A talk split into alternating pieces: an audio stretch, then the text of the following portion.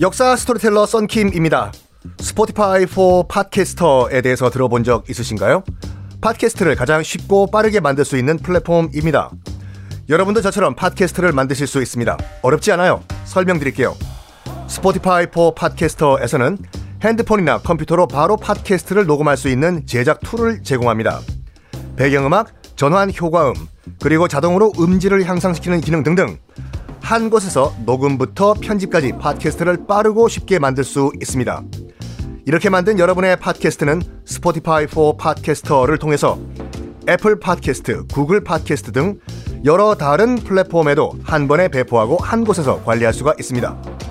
여러분이 팟캐스트를 만들기 위해 필요한 모든 것들을 한 곳에서 모두 무료로 제공합니다. Spotify for Podcasters 앱을 다운로드 받고 지금 바로 시작해 보세요.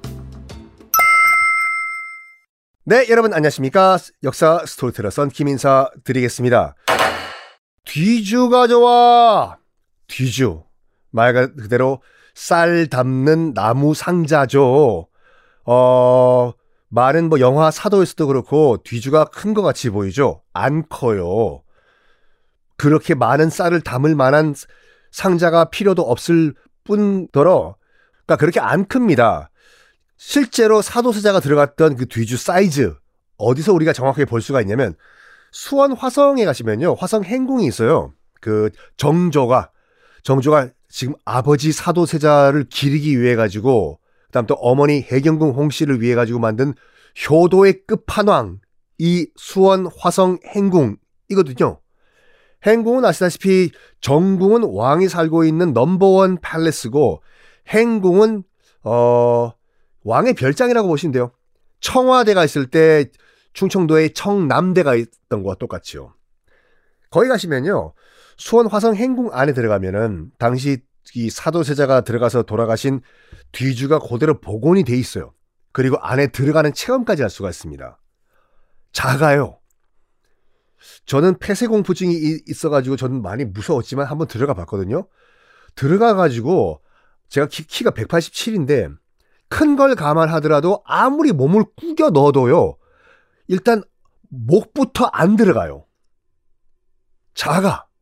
근데 늘 강조하지만 사도세자는 덩치가 굉장히 컸습니다. 영화 사도에서 유아인 씨가 아니라 거의 마동석이라고 보시면 돼요.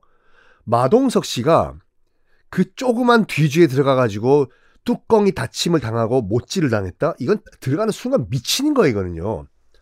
그래가지고 혹시 여러분 나중에 기회가 되시면 수원에 가시면 수원에 무슨 양념치킨만 드시지 마시고 화성 행궁 안에 들어가면은 당시 사도세자가 갇혀 돌아가신 뒤주가 그대로가 있고 체험을 하실 수가 있습니다.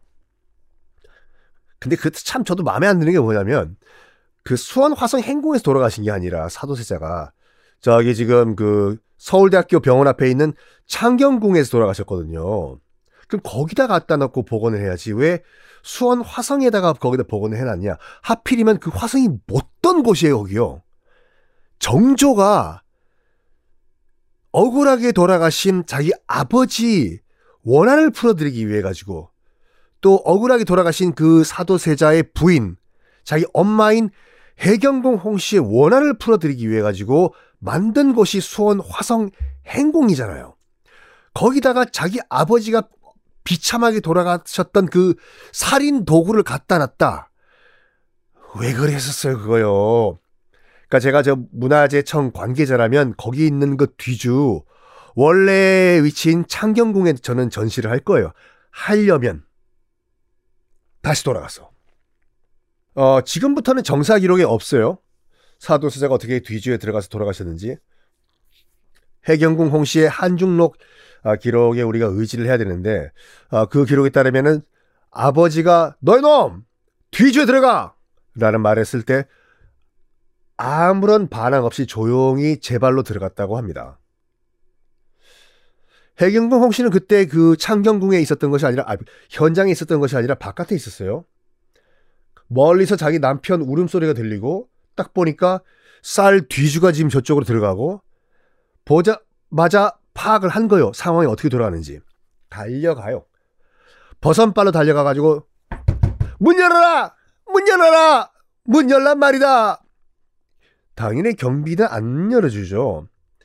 밖에서 지금 울부짖고 있고 해경궁 홍 씨는 안에서 나 안에서 들리는 소리는 자기 남편이 사도세자의 울음소리밖에 안 들리고 그러다 보니까 해경궁 홍 씨가 자기 소, 손으로 쓴 기록에 따르면 뭐라고 했냐면 안쪽에서 자기 남편 보고 들으라고 그러니까 뒤주에 들어간 것까지 지금 밖에서 다 들은 거예요 지금 그리 덩치 좋고 힘 좋으신 분이 어찌 그리 반항도 안 하시고 고분고분 들어가셨습니까? 라고 소리를 치며 울부짖었다고 합니다. 너무 좁아요. 이때가 7월 한여름이었거든요. 그 푹푹 찌는 그 폭염 속에 어, 저 썬킴도 들어가도 어깨 이상이 안 들어가는 그 좁은 뒤주 안에 뚜껑이 닫히고 못질이 되고 당연히 먹을 것도 없고 그 안엔 더더웠겠죠. 먹을 것도 물 한 방울도 없고 얼마나 목이 탔겠습니까? 비가 한 번 왔다고요. 그러니까 8일 만에 돌아가시거든요. 비가 한 번 오니까 위에서 이제 물방울이 똑똑똑 떨어질 거 아니에요. 그거를 혀로 다 핥아 먹었다고 하죠. 그걸 보고 그걸 보고 영조는 또 뭘 했냐면 여보라! 아 영조는 그 뒤주 앞에서 뒤주 아, 앞에 있는 건물 안에서 정사 다 보고 진무 보고 하루 세끼 수라 다 먹었어요. 꼬박꼬박 꼭꼭 씹어가지고 바로 2, 3m 앞에서 자기 친아들 유일한 아들이 쪄 죽임을 당하고 있는데 자기는 꼭꼭 밥 다 먹고 일 봤어. 비가 오잖아요. 빗물이 지금 들어가고 있어요. 안에서는 할딱할딱 지금 핥아 먹는 소리가 들리고 뭐라고 했냐면 여라 네 전하 때 가져와라 때요 목욕탕 때가 아니라 우리 저 산소에 때 입힌다고 하잖아요 잔디 잔디 잔디 흙을 깔고 그 위에 풀을 덮어라 라고 했어요 왜 비가 와도 뒤주 안에 물 안 들어가게 아이고 참. 그리고 누굴 그 옆에 경비를 보게 시켰냐면요. 구선복이라고 포도대장이 있어요. 그 포도대장 보고 경비 책임을 시킨 거예요. 여봐라 구선복 네 전하 네가 뒤주 옆에 바짝 붙어가지고 안에서 지금 무슨 일을 벌이는지 네가 다 지금 경비를 보라 봐라 네 전하 한 거예요. 그런데 이 구선복이 말이죠. 이 뒤주 바로 옆에서 술 파티를 여네요. 고기 파티도 열고. 아이고 이걸 안에 있던 사도세자가 뭐라고 했을까요? 다음 시간에 공개하겠습니다.